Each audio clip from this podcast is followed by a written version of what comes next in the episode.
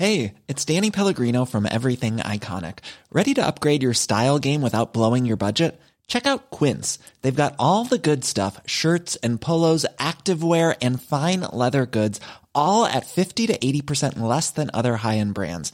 And the best part? They're all about safe, ethical, and responsible manufacturing. Get that luxury vibe without the luxury price tag. Hit up quince.com slash upgrade for free shipping and 365 day returns on your next order. That's quince.com slash upgrade. Den där, den här bruden som du gjorde. Det var helvete. Det var helvete. Prata inte för mycket nu. Det här är en podd. Kan vi klippa tillbaka? Ja, jag får klippa i början. Nöden har ingen lag. Avbryt inte. Välkommen till ett nytt avsnitt av podcasten Cyril och Stig. Cyril, det är jag Cyril Hellman och Stig är författaren Stig Larsson. Podcasten produceras av Kontro. Idag sitter vi hemma hos poeten och författaren Tom Malmqvist på Lundagatan på Södermalm. Tom debuterade 2009 med uppmärksammade diktsamlingen Sudden Death som handlade om hans liv som hockeyspelare. Den följdes upp året därpå av eh, diktsamlingen Fadersmjölk. I fjol släppte han vad både jag och Stig såg som fjolårets bästa roman. I varje ögonblick är vi fortfarande vid liv. För att fråga, eh, s- skrev du den, alltså det är ju en sån fruktansvärd händelse som den skildrar då hur du förlorar din livskamrat under förlossningen. Och, så, och som Stig pratar om det här med detaljen och man är verkligen inne i nuet. Skrev, skrev, skrev du den då? Det, ibland när man mår som sämst då, då, då kan det ju vara bra att skriva även om det är svårt också. För, skrev du den redan där i nuet eller var det långt efter? Mm, mm, alltså, jag, jag, jag, jag började med att skriva. Jag, alltså, jag, jag förde manuska anteckningar hela tiden va, på, på sjukhuset. Eh, eh, och, och, och det här har jag ju fått så mycket frågor om. Just de här anteckningarna. Hur börjar du skriva? Och, och egentligen mitt svar är där att jag försökte få någon form av distans till verkligheten tror jag egentligen är det sanna svaret. Alltså där, där, därför att det är ju någonting i skrivandet. Att det, å ena sidan när man skriver så närmar man sig det smärtsamma. Samtidigt som man distanserar sig från det smärtsamma. Och det, det här dubbla, alltså det här att man, att man hela tiden som en, som en voltmätare pendlar mellan att vara i det och från det. Va? Så, som gör det intressant. Och jag tror att det hela tiden var, var där emellan. Jag pendlade mellan att ha distansen i språket och närheten genom språket i det som jag var med om. Va? Ehm, det gjorde att jag överlevde också. Jag kommer ihåg själv, alltså i min, jag gjorde en, eh, en bok som heter Mitt mörka hjärta, mm. Gangsterreporten, där jag har en sjukhusscen, just, eller en psykosscen med en självmordsscen och Mm. sjukhusscen. Och den var ju från verkliga livet så den var så smärtsam att där, där, jag använde samma språk, presens och nu och, Just det. och Mm. detaljer från sjukhuset. Men den var så smärtsam. Alltså att den sköt ju jag och sköt på tills hela boken var färdig. Legat klar ganska länge. Och bara stängde in mig i en hydda och skrev. Varför valde du presens?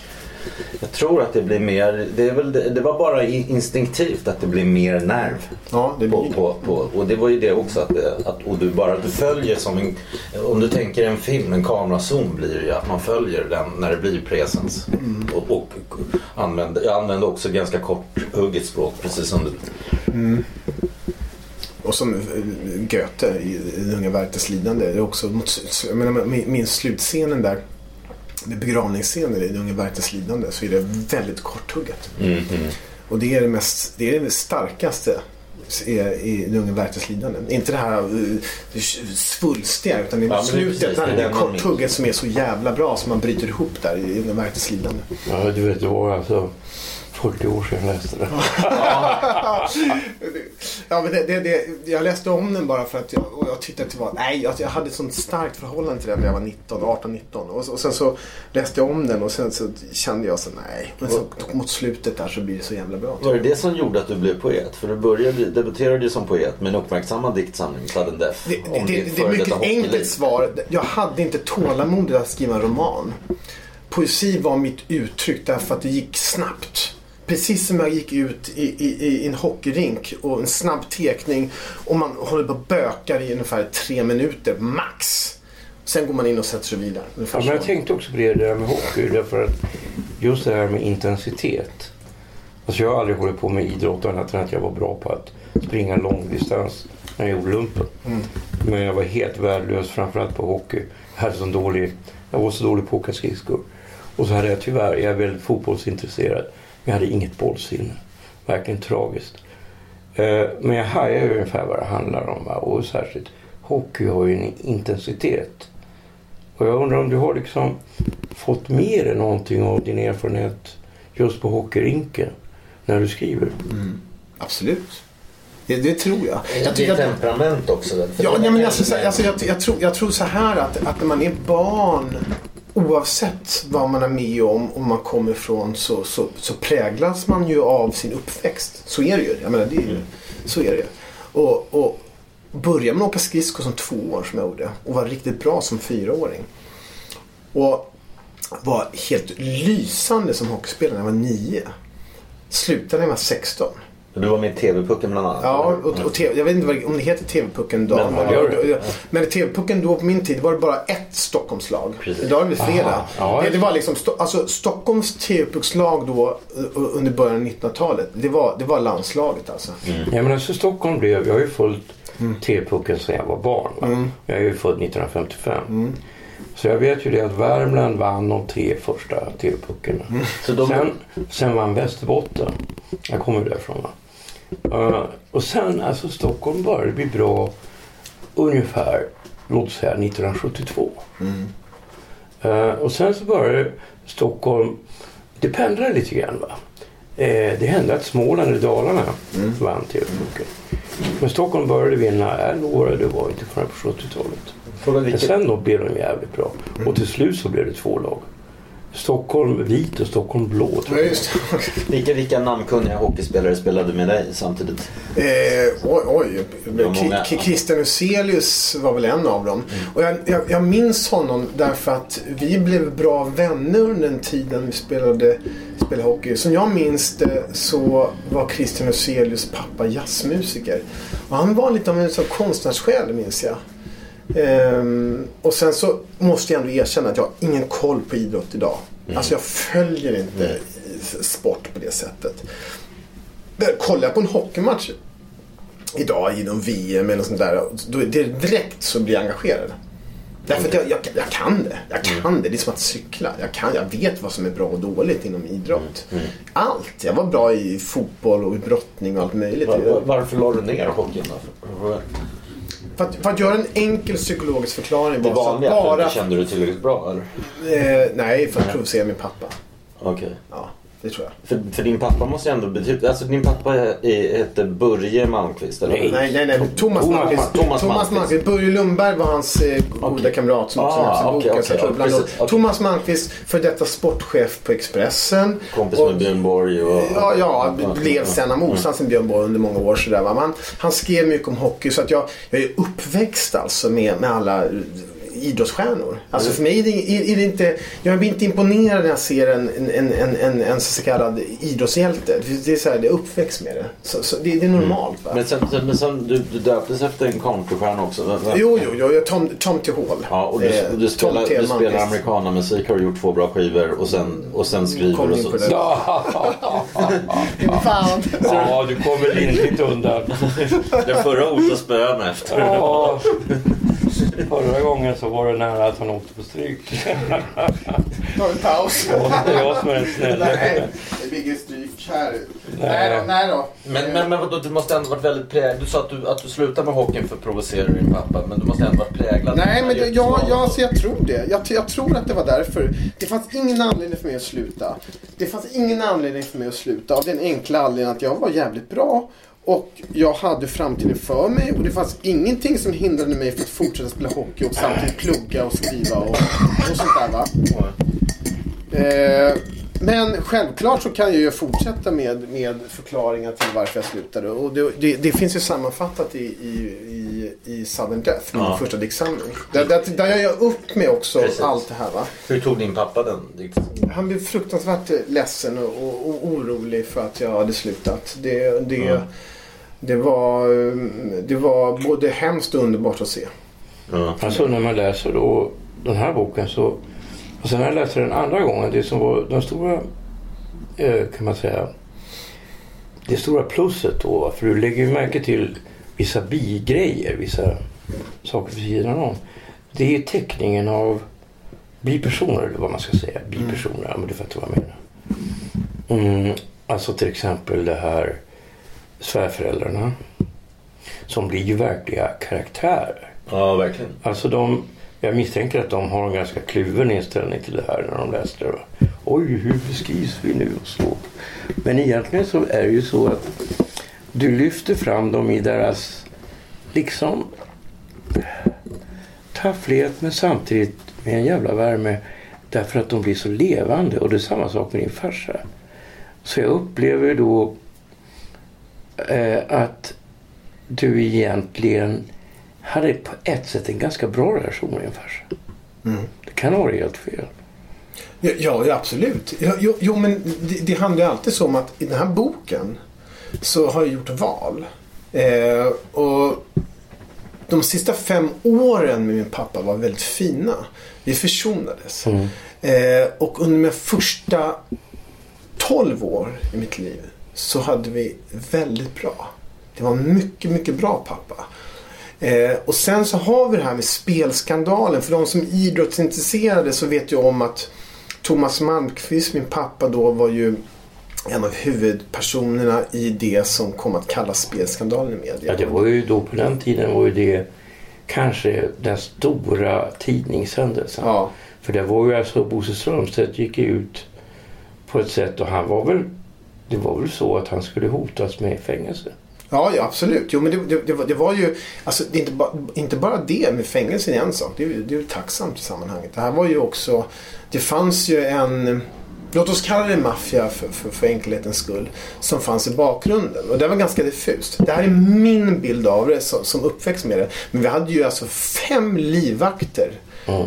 under den här, de här åren hemma. Fem livvakter. Alltså det var två satt i en bil utanför eh, och tre eh, var inomhus och vaktade.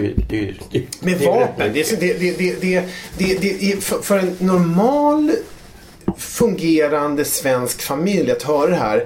När jag har berättat det här så tror de att jag överdriver och tror att det är så här, ja, ja, ja visst. Men när jag pratar med en, med en, per, per, en, en, med en chilenare, en person från Chile till exempel, som har växt upp under helt andra omständigheter. Det är så här, shit. Fan, då, va, fan, off. Det, det är en helt annan reaktion. Därför att det här är så ovant i Sverige. Att, att med, med vapen och livvakter på det sättet. Ja, du måste förstå, Cyril, du är ju så ung va? Att, eh, för jag minns ju det här. Jag minns den inte. Jo, alltså när var det här? Det här var någon gång 73 någonstans. Nej, nej, nu är du alldeles för långt tillbaka. Det här är slutet av 80-talet och början av Slutet av 90-talet. 80-talet? Ja, Oj!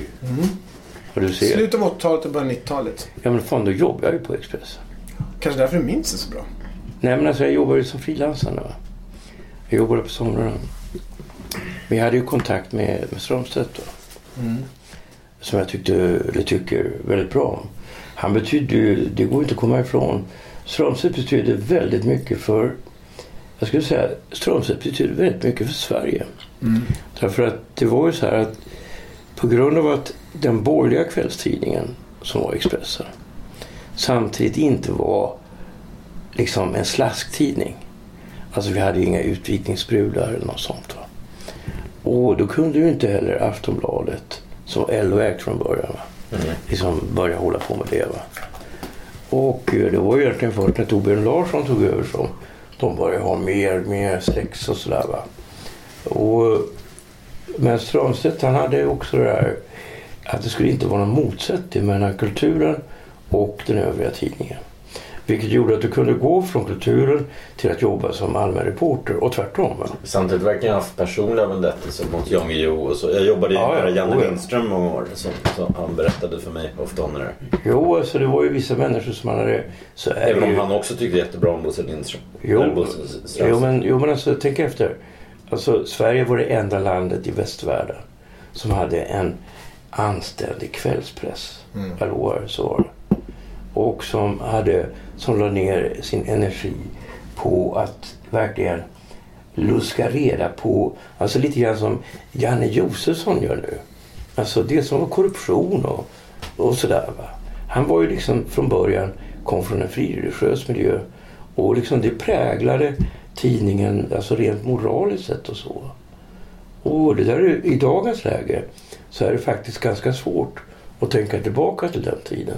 Men jag jobbar ju då på kulturen och jag vet ju hur bra relation det var mellan de som jobbade på allmänredaktionen. Jag fick ju sen en ganska kass relation till de som jobbar på kulturen. Mm. De gillar ju inte, jag är ju så muckig va.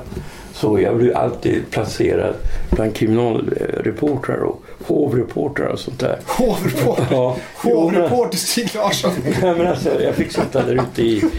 Ja, och då blev jag ju kompis med dem och det räddade mig ibland från olika skandaler. Eh, det var en nattchef en gång som sa Nej, fan. Roffe Kvalö, han jobbade natt då. Så kom det in en skandal att jag skulle ha varit med, jag och Norén och en polare till mig vi skulle ha haft orger i Vasastan med alltså, kanske inte minderåriga med 16-åriga brudar. Så här. Och det där skulle slås upp. Och då sa Roffe Nej, hörru du, alltså det här är så spektakulärt. Det här har Stig berättat för mig. det tror inte jag på. Och sen sitter vi och tar en öl på Maries skafferi som låg i Svenskan huset. Och, så, och det var Niklas Svensson som ju sen har blivit en känd journalist men som var helt ny. Det här, jag tror det var det första knäcket han gjorde. Och han var väldigt ung och väldigt misstänksam. Och sitter jag, Sten Berglind och Roffe Kvalö och tar en öl. Och så säger han, Fan nu kommer han. Nu tror han att jag är inblandad också. alltså jag, jag, jag kommer ihåg alla de här namnen. Det blir, för mig blir det smått nostalgiskt egentligen hör alla de här namnen. Men du, hade ingen, du var aldrig sugen på att bli journalist som pappa? Nej, nej, det, jag, jag, jag, kan, jag, vet du vad? Jag blev intervjuad här. Det var Sverker Lenas från DN som satt här. Han frågade varför jag inte... Eh, innan han satte på sin, sin diktafon och innan han började anteckna. Han frågade varför jag inte skriver journalistik. Eh, och då sa, så att, därför att jag inte kan vara tyst. Jag kan inte sitta och intervjua en person som jag tycker har åsikter som inte överensstämmer med min, min värld. Eh, och som inte överensstämmer med, med vad jag tycker verkar vettigt. Jag menar, alltså, mm. vet. Och för att vara en bra journalist så måste du kunna hålla käften. Mm. Alltså du måste kunna lyssna och försöka förstå. Och det är inte mitt jobb. Alltså, jag har valt mitt jobb. Jag, jag, jag vill skriva eh, poesi och romaner och då är mitt jobb att säga vad jag tycker. Eh, och strunta i allt annat. Och, och även om jag, i den här boken så i varje ögonblick jag fortfarande liv så, så självklart så måste jag vara lyhörd för det som sägs va, inom den världen. Men jag, jag, skulle aldrig kunna sätta mig och intervjua en, en politiker eller en annan författare som jag inte tycker är intressant. Mm. För att jag blir utsänd av en redaktör. Mm det, det, det, funkar inte för mig. Jag har inte men det är det en... som är skillnaden mellan frilansare. Då kan du välja vilka du Jo, men så får man inga pengar heller. Man måste ju... Det, de Nej, det är det verkligen ja, ja. Alltså du fick ju... Alltså på 80-talet fick du så pass bra som frilansare att du kunde leva på det. Ja, jag kunde leva på det fram till typ ja, fem år sedan.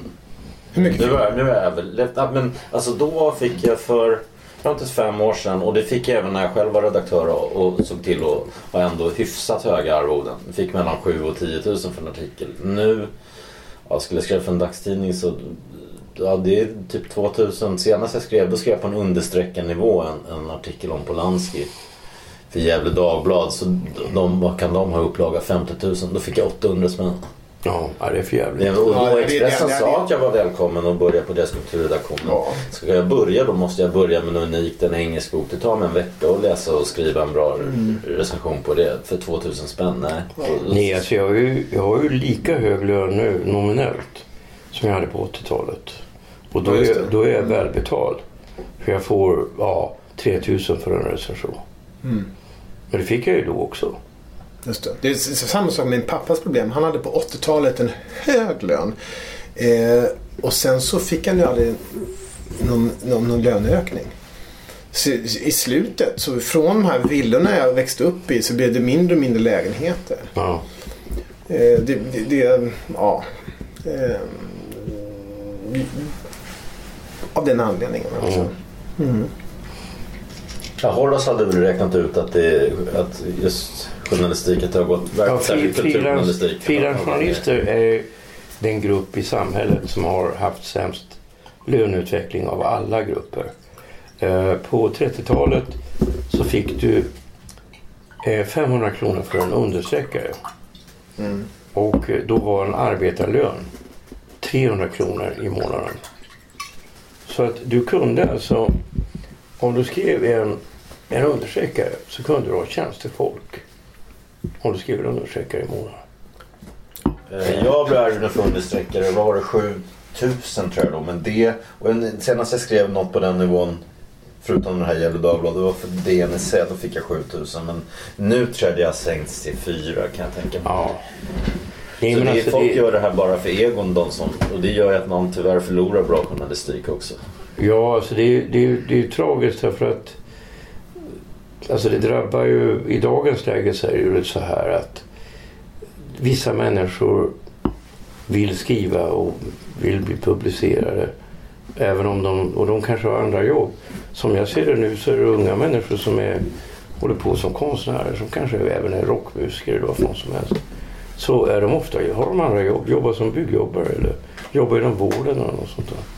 Därför att själva grejen att försöka överleva eh, som liksom fri konstnär det, är, eh, det upplever man som kört. Därför att det innebär i dagens läge, ja du kan ju få stipendier och så, men alltså det, jag har ju till exempel, även om jag var gift på 2000-talet och vi försökte skaffa barn och så, och kanske då att jag skulle kunna ha förut en familj. Va? Men alltså tidigare hade, var ju min ekonomi så jävla kass. Och jag hade ju inga möjligheter att liksom bilda familj till exempel. Då är du ändå konstnärslön. Ja, men vad är min konstnärslön? Jag får ut 6 000 i månaden. Det är ju lägre än vad fan... Men, men, men, men menar du att du hade den, det här är intressant tycker jag. Menar du att du hade den här, det, jag menar inte att, att det är något konstigt. Jag menar bara att jag tycker det är intressant. Menar du att du funderade på den ekonomiska möjligheterna innan du skaffar, skaffar barn? Ja, alltså jag uppfattar ju att det är lite oansvarigt. Uh, som, eller men jag säger så här om jag ska vara uppriktig. Det var ju så att 1989 så började jag använda droger för att kunna skriva. Och då går det ju absolut inte att använda, alltså liksom, att överhuvudtaget tänka på att skaffa barn. Sen la jag av då, eh, alltså jag använde inte det särskilt ofta då efter 2000. Ja, det hände att jag använde det. Jag la av helt först när jag fick hjärtinfarkt 2010. Eh, då blev jag så jävla skraj. Det var det, som tvingade mig att lägga av med droger. Men alltså jag upplevde då att jag kunde skriva bättre på droger och då gjorde jag det. Men det är ju verkligen ett, eh, det är ju ett gift va, därför att du använder ju även det som en form av skyddsnät för känslor. Va? Du går ju in i en bubbla och direkt det blir knas i förhållandet så kan du använda det på samma sätt eller starkare än vad du använder alkohol. Och, Men förlåt, förlåt men det här är två saker. Å ena sidan så är det så här, eh, det här, det här, det här är jätteintressant. Det, här med att du, du, du inte ska få barn för att du, du drogade. Du tyckte inte det var vettigt. Och sen tycker jag det är intressant också det här att du väljer att, att det här med ditt skrivande och droger. Det tycker jag är två intressanta spår här. Men om vi håller oss till barnet. Så går vi tillbaka till det här Mm. med, med, med, med drogen och skrivandet. Det här, var det så att du, du inte skaffade barn för att du drogade? Det går inte att tänka på det sättet därför att det kom liksom aldrig upp. Va? Och sen så tror jag så här. Det är ju en efterhandskonstruktion. Men jag är så känslig och när jag läser din bok så blir jag liksom så här. Du vet, jag är så här. Folk tror att jag är så tuff och så här. Va? Det är precis tvärtom. Jag är jättekänslig. Har väldigt lätt för att börja gråta och så. Och skulle jag ha barn skulle jag vara nojig. Jag har ju en katt va. Ja, jag vet. Men jag vågar, vågar inte släppa ut katten på Nej. liksom gatan. Alltså, Nej. jag har honom i parken ibland. Men då har jag ju uppsikt över honom hela tiden. Och kommer en hund så tar jag genast upp honom. Och sådär. Alltså, skulle jag ha barn jag skulle vara så överskyddande. Så jag skulle bli helt odräglig. Va? Och det är ju samma sak med relationer. Att är du för känslig så blir jävligt jobbigt. Det tar väldigt mycket. Sliter på nerverna. Så är det. Och det här med, det här med, med litteraturen och drogerna då? Ja, men alltså det var ju så att det där funkar ju ett tag. Va? Det funkar inte hur länge som helst. Men sen blev det ju så att, att det blir att du får en form av eh, en relation. Mm. Inte kanske, det är inget fysiskt beroende. Va? Men du får en relation till drogen. Alltså du har en verklighetsuppfattning som ser ut så här. Okej, eh, ikväll är jag bjuden på en kungamiddag med min fru och jag har fått 250 000 spänn. Och jag uppträder oklanderligt och är väldigt trevlig och så här va. Dricker god konjak och så. Och då tänker jag så här. Ja, nu har jag varit duktig. Nu kan jag få knarka i natt. Mm. Eh, alltså du vet, man får ett helt felaktigt perspektiv på livet. Eh, så att, alltså det är en grej som jag ångrar. Det går inte att göra grejer ogjort men det är klart jag ångrar det. Det är ju det här med droger. Alltså jag ser det som, jag brukar beskriva för unga människor så här. Det är, allting handlar om en trappa ner. Du tar ett steg, det verkar inget farligt. Du tar ett steg till och det verkar ju helt okej. Ett steg till, ja det verkar fine. Ett steg till, det blir lite jobbigt men jag börjar vänja mig vid att det är lite jobbigt. Och sen är du nere i träsket va. Jo, det här, den negativa biten av droger det är, det är självklart för alla som har någon form av, av, av sunt förnuft. Men det intressanta tycker jag det, det är när det kommer till din litteratur. När jag, jag, jag, jag har koll på litteratur tycker jag att jag har. Jag läser det mesta. Sådär, va? Och när jag kommer till litteratur så, så, så har du någon gång sagt att, att, att det blev bättre med, med, med, med, med, med drogerna. Eh, och, och och, och, och det, det, där, det där, och det har getts massa svar på det så, som jag har tänkt på. Så där. Och jag, jag, personligen känner jag inte tillfredsställd med de svaren. Eh, jag undrar så här att, att när, när, när, när du idag går tillbaka till din litteratur. Jag, menar, jag vet att du kanske inte frossar din egen eh, texter. För det, det, det kan finnas en massa anledningar till det. Men, men det här med, med den dro, drogtiden så att säga. När, när du gick in. Jag menar, eh, eh, de, texter där du faktiskt var påverkad Mm, av till- substanser. till 90-talet. Ja, till exempel. Va? Hur, hur, hur idag, eh, när du jämför dem med, med de här böckerna som in, in, kom innan och de böckerna du skri, skriver nu, eller de texter du skriver nu. Eh, hur ser du på det? Ja, alltså det är ju så att när du är ung så har du, eller jag tror att det var så här att jag hade, jag är född med någon form av uh, förhöjd serotoninhalt eller något sånt där. Och jag tror att jag hade någon form av hypomani som ung. Jag har ingen annan förklaring. För att när det var högtryck så fick jag så kraftiga lyckokickar när jag var i skolan. Och jag visste inte vad jag skulle göra av mig själv. Jag hade väldigt bra kondis och då bara reste jag mig upp. Sa ingenting, jag bara gick ut. Jag var ju duktig i skolan så det var ingen som muckade med mig. Och sen bara sprang jag. För att bli av med den där. För det gjorde så ont i bröstet av lycka va? Att existera. Och sen var det en gång som jag sprang ner till centrum och, och gick in på ett konditori och satte mig där. Tog en kopp kaffe och frågade efter penna och papper. Och sen skrev jag en text och, och den trycktes först 2000. Det här var februari 72. Alltså jag var 16 år då. Och när jag skrev den så här jag att det här är riktigt bra. Men sen när jag och Horace skulle gå igenom mina gamla dikter eh, så tyckte vi att den här texten var för flummig och för LSD-aktig. Vi fattar liksom inte poängen med den. Den är väldigt Utan att det var LSD inblandat. det var inget LSD, Nej. det var liksom helt straight. Men alltså, jag kan ju då tycka när jag läser texten att shit, vad, hur kunde jag skriva det där?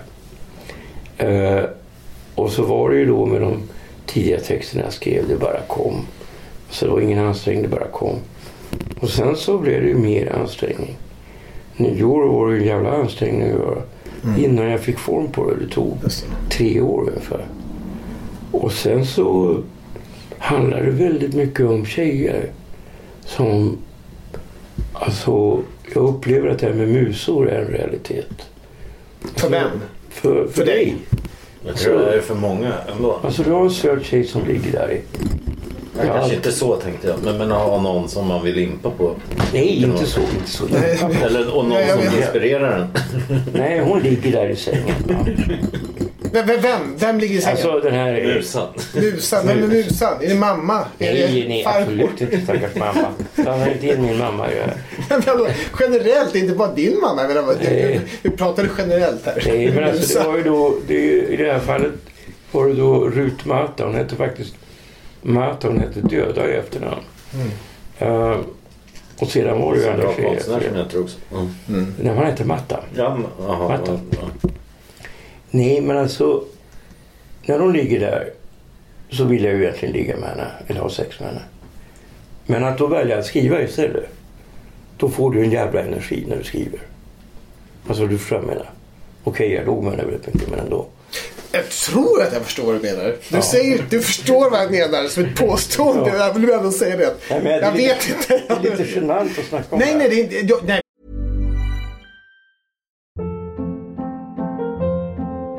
Hold up. What was that? Boring. No flavor. That was as bad as those leftovers you ate all week. Kiki Palmer here, and it's time to say hello to something fresh and guilt-free. Hello Fresh. Jazz up dinner with pecan-crusted chicken or garlic butter shrimp scampi. Now that's music to my mouth. Hello Fresh. Let's get this dinner party started. Discover all the delicious possibilities at hellofresh.com. Hey, it's Ryan Reynolds, and I'm here with Keith, co star of my upcoming film, If, only in theaters, May 17th. Do you want to tell people the big news? All right, I'll do it. Sign up now and you'll get unlimited for $15 a month in six months of Paramount Plus Essential Plan on us. Mintmobile.com slash switch. Upfront payment of $45 equivalent to $15 per month. Unlimited over 40 gigabytes per month. Face lower speeds. Videos at 480p. Active Mint customers by 531.24 get six months of Paramount Plus Essential Plan. Auto renews after six months. Offer ends May 31st, 2024. Separate Paramount Plus registration required. Terms and conditions apply if rated PG. Varför det? Det här är väl normalt. Jag menar bara, någonstans är det Nej, men normalt. alltså bortsett från knarket, va. Det kom ju väldigt sent. Det var ju det att jag körde fast när jag eh, skrev, skulle skriva komedin. Jag hade hållit på med den i ja, ett eller två år. Och sen när jag var efter sidan 45 kom jag ingen mer. Och jag hade lagt ner så mycket tid på det. Och sen var det så här att jag hade ett uppdrag av magasinet som du vet var det populäraste, ett av de populäraste tv-programmen. Men alltså, det var ju så här då att jag, jag fick ett erbjudande att hålla ett första maj-tal för svenska folket. Och samtidigt hade jag så mycket att göra för att jag klippte en pilotfilm mellan klockan åtta och klockan två. Jag var ledig mellan två och tre, eller två och fyra. Då käkade jag och så här va. Och då, sen skulle jag ta mig med tunnelbanan. och Så. Sen så regisserade jag en pjäs av David Mamet till klockan 10. Sedan träffade jag skådespelare som skulle vara med i min Dramatenuppsättning av VD efter klockan tio. Eh, och jag upptäckte jag har faktiskt ingen tid alls att skriva det här talet till svenska folket med en miljon tittare. Va? I, annat än den här lördagen. Och då hade jag ju lite check hemma och eh, alltså jag hade och jag använde kanske tre gånger per år som partydrog. Och eh, testade då. Du använder det tre gånger som partydrog och mer som... Du använder det dagligen som, Nej, som nej, nej, nej. Jag använde, jag använde tre gånger per år ungefär. Mm. Och när jag gick ut på krogen, för jag fattade inte att det syntes på en. Och så, eh, ja, så tänkte jag ta några korn och testa om det funkar. Och sen skrev jag då en text som jag tycker fortfarande är väldigt eh, på gränsen till clairvoyant vad det som kommer att hända. Därför jag beskriver precis då 1987 vad som håller på att hända med samhället. Och den här, liksom du vet, den här borgerliga alltså omvändningen av samhället. Va? Och hur det har påverkat den unga generationen. Får jag fråga en sak här? Är din, är din tillbakablick av det här har du svårt att skilja på din talang och det, det ruset av drogen? Det går inte att skilja på. Men objektivt sett, om jag får prata objektivt sett, som, som jag som står utanför Ja. och tittar på dina texter och det du säger. Så är det ju låter det som att det finns en jäkla kraft i berusningen av drogerna. Alltså det här, den här känslan av en, en, en gemenskap och en eufori. Eh, och där man kanske till och med har tröttnat på sina texter och man får den här kicken av drogen. Och, å ena sidan och texten å andra sidan. Och att, att tillbakablicken menar jag, tillbakablicken blir g- rätt utan att säga att det är så naturligtvis. Tillbakablicken skulle kunna tolkas som att du faktiskt har svårt att skilja på det drogen säger till dig att säga och det texten är. Men så funkar ju inte... Så tjack är ju inte som härsen och sådär. Att det kommer liksom underliga grejer som inte du styr. Utan problemet för mig det var att det liknade, det här tjacket liknade så mycket de här äh, maniska tillstånden som uppstod när det var högtryck. Va? Och när jag blev kickad. Jag kände ju igen mig i själva ruset. Va? Underbart. Paus, jag måste pissa.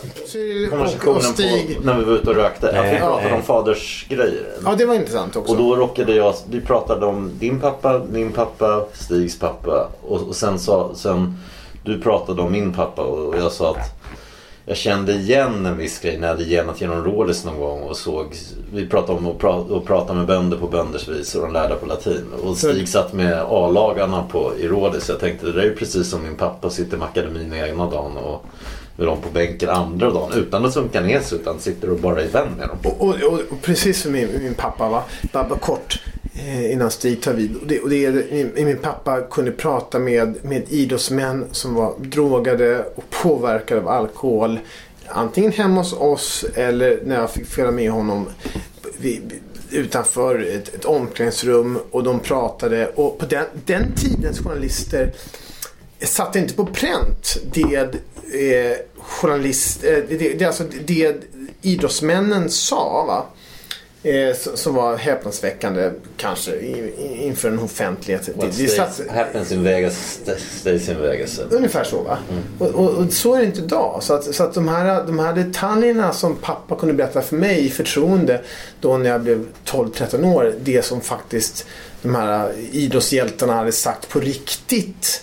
Och, och eh, på fyllan och i förtroende och sånt där. Det fick jag höra.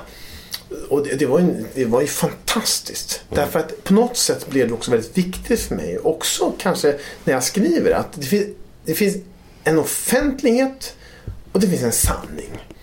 Och den här sanningen, det att skriva det som faktiskt sades är mitt mål. Alltså att skriva det är det som gör mig intresserad. Och att läsa det, där man känner att någon person hoppar över det här offentlighetskrimskramset och håller sig till det som sades. Det intresserar mig. Så, att, så att när, när du tog, tog upp det här på, på vår lilla rökpaus så blev jag väldigt attraherad. Och att du träffade Stig sådär. För det var, det var som, att- höra om min Det var inte så jag träffade Stig. Stig får berätta. Hur, hur, Ja, det var ju väldigt enkelt. Det var så här att han lämnade ner den här Mitt mörka hjärta eh, till eh, baren i, på Rosa Drömmar. Och så sa de då, tror jag Alex, som sa ja det är någon som har lämnat en bok till dig. Jaha, vad är det för någonting då? Sen började jag läsa den här och jag tyckte den var jävligt bra. Så Den hade blivit ignorerad av Stockholmskritikerna. Antagligen för att jag hade jobbat på så många Stockholmstidningar själv. Jag tror att det finns en liten oginhet bland kulturjournalister. ja, det, det är helt sant. Va? Och jag tyckte den var jävligt bra så jag recenserade den. Va? Sen så kom han då in på Rosa och sa det är jag som är Hellman. Jaha. Beställ vad du vill ha. När du berättade det där så kom jag att tänka på en grej som jag aldrig har tänkt på eh, förrän nu. Eh, Det var ett en tv-pjäs jag såg när jag var kanske, säger jag var 11 år. Alltså 66, 67. En engelsk tv-pjäs.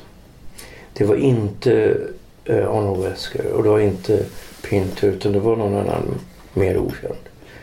Och det handlar om hur en jag tror att det är en brittisk hög officer som konfronteras i ett tv-program och hur hela hans liv blir liksom krackelerar på grund av det de uppfattar som lögner och så.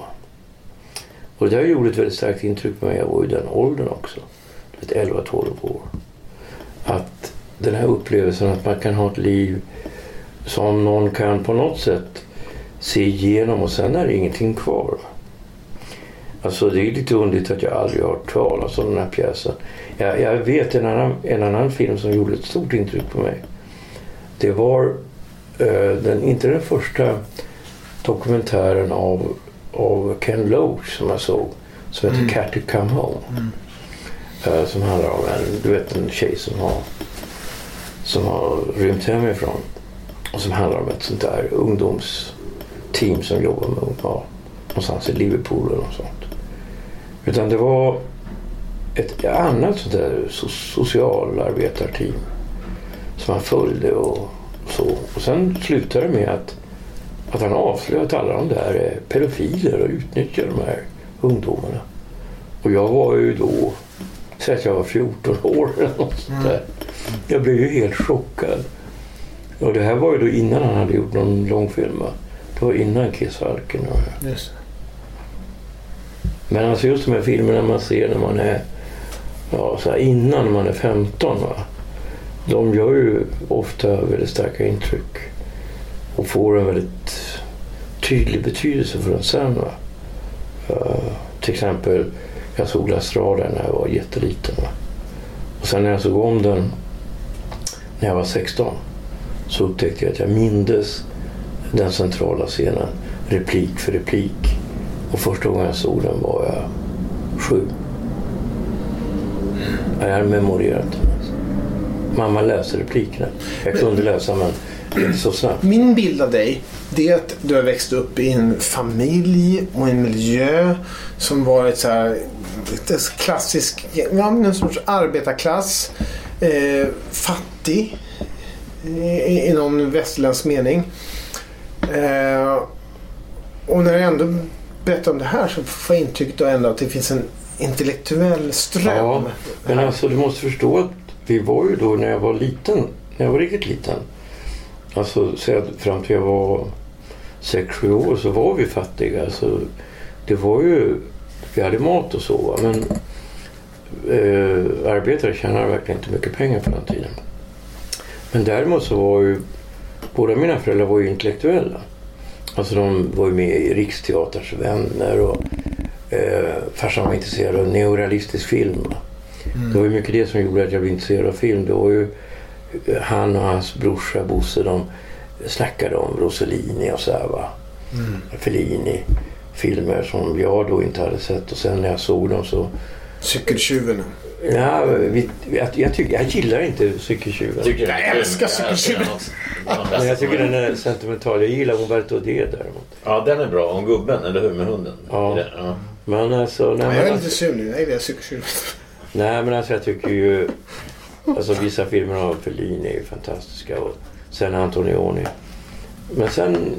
Alltså det var ju då... Du får tänka på den tiden var det så i Sverige att du hade ju ingen möjlighet att studera om du kom ifrån ett enkelt hem, fattigt hem. Och eh, du kunde vara intelligent men om inte du var så här super, super intelligent så och det kanske var någon präst eller så som liksom la märke till dig så att du fick stipendier. Så inte fick du studera utan det var ju bara rakt ut i arbetslivet när du var, ja vad fan var du? 14 och sånt va? 13. Uh, ah, och eh, uh, jobbade som hantlangare eller lärling va? Uh, på byggen eller något sånt. Och uh, de hade ju som ingen chans. Så därför så upplever jag ju då att, att jag har ju alltid på något sätt identifierat mig med arbetarklassen på grund av att jag kommer från en sån miljö. Va? Jag gjorde ju aldrig en grej av det och kallade mig arbetarförfattare. Jag tyckte det var så jävla löjligt. Även om jag tillhörde vänstern så har jag hela tiden haft ett väldigt kluvet förhållande till vänstern. För jag har aldrig gillat deras stil. De har koketterat lite. Ja, men de har alltid varit lite så här... Eh, de var ju falska på något jävla sätt. Alltså. På vilket sätt falskt? Ja, alltså de, de var ju liksom inte... Jag var ju med då i vänstern och jag gick ju ärrarna väldigt snabbt. Därför att de, här, de tog det på allvar. Va? Att liksom, okej det ska bli revolution. Och vi accepterar inte... Om du kommer från äh, läkarfamiljen eller något sånt där. Så är det så här att du måste omedelbart efter gymnasiet ut i industrin. I annat fall får du inte vara medlem. Alltså du fick inte plugga på universitet. Eh, de hade så här väldigt strikta regler. Låter ju snarare dumt. Nej, utan de menar på det. över läkare. Nej, de menar på det att de som blir läkare och de som kommer att tjäna pengar, de kommer ju inte att vilja vara med oss i längden. Och titta vilken organisation, den enda i, hela Europa, är det som fortfarande existerar eh, än idag. Det är ju Guiderna. Men det som vi missar på balkongen som, som sig, att jag tar upp det nu kanske du blir sur men, men det hokar ju till, till varför du inte vill bli nämnd, benämnd som musiker förut. Du, du sa att, du, att du, med musiken för dig, amerikanen, det var ett sätt att kommunicera med din pappa, sträcka ut och sen gav du upp den just därför. För att det var bara ett kommunikationsmedel. Alltså, med, jag kände igen mig lite där med musik. Mu- Musik betyder mycket för min mamma och för mig var det något när jag höll på med, jag bildade mitt första band med Max Martin när jag var 13 och höll på. Sen när jag väl fick Ja, här kontrakt så ballade jag ner. stort. Allt. Det är ju stort allt. Men, men det, jag, jag, jag är väldigt ointresserad av att prata om mig själv. Jag är Ja. nyfiken på vad, vad, vad du har att fortsätta att berätta om det här. Nej, nej, nej. nej, nej. det, blir, det blir en anti-intervju. Nej men snarare att man gör det för att få bekräftelse från, från någon som eh, en, en förälder som, som man har svårt att kommunicera med. Som en förälder som kanske då i mitt fall har svårt att uttrycka känslor för dig Men vad- och uppskattning. Och. Men mus, mu, musiken var, var ett gemensamt kommunikationsmedel mellan er.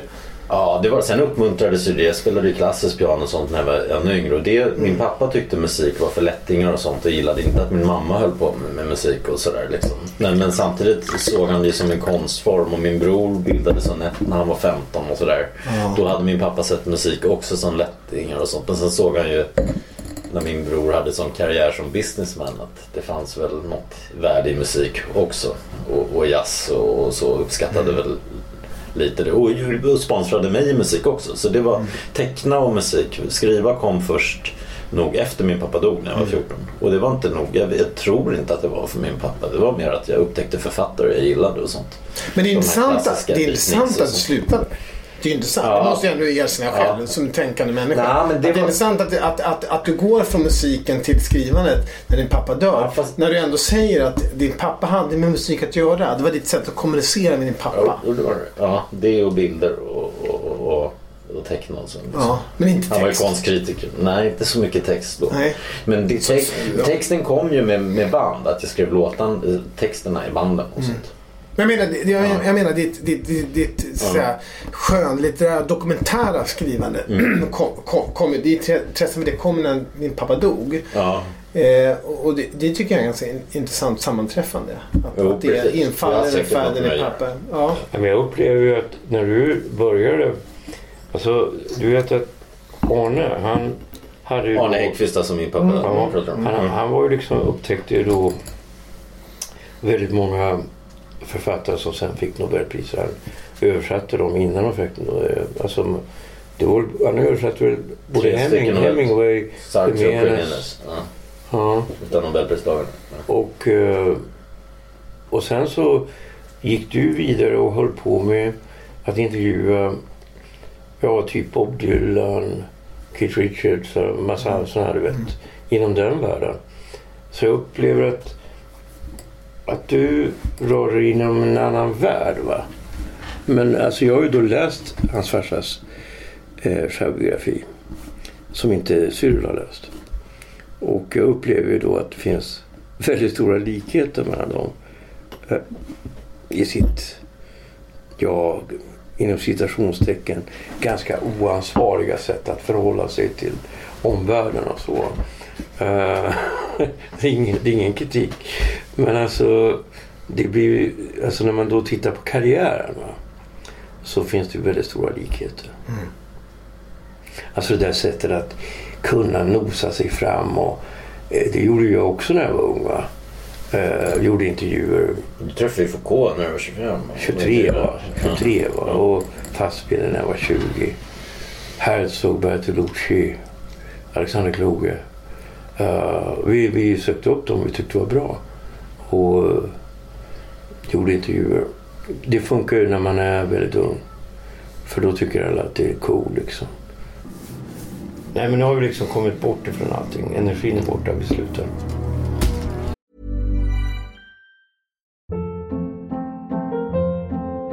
Hold up. What was that? Boring. No flavor. That was as bad as those leftovers you ate all week. Kiki Palmer here, and it's time to say hello to something fresh and guilt-free. Hello Fresh. Jazz up dinner with pecan-crusted chicken or garlic butter shrimp scampi. Now that's music to my mouth. Hello Fresh. Let's get this dinner party started. Discover all the delicious possibilities at hellofresh.com. Hey, it's Paige DeSorbo from Giggly Squad. High quality fashion without the price tag. Say hello to Quince. I'm snagging high-end essentials like cozy cashmere sweaters, sleek leather jackets, fine jewelry, and so much more. With Quince being 50 to 80% less than similar brands. And they partner with factories that prioritize safe, ethical, and responsible manufacturing. I love that. Luxury quality within reach. Go to quince.com slash style to get free shipping and 365 day returns on your next order. Quince.com slash style. Hörru, um, ja.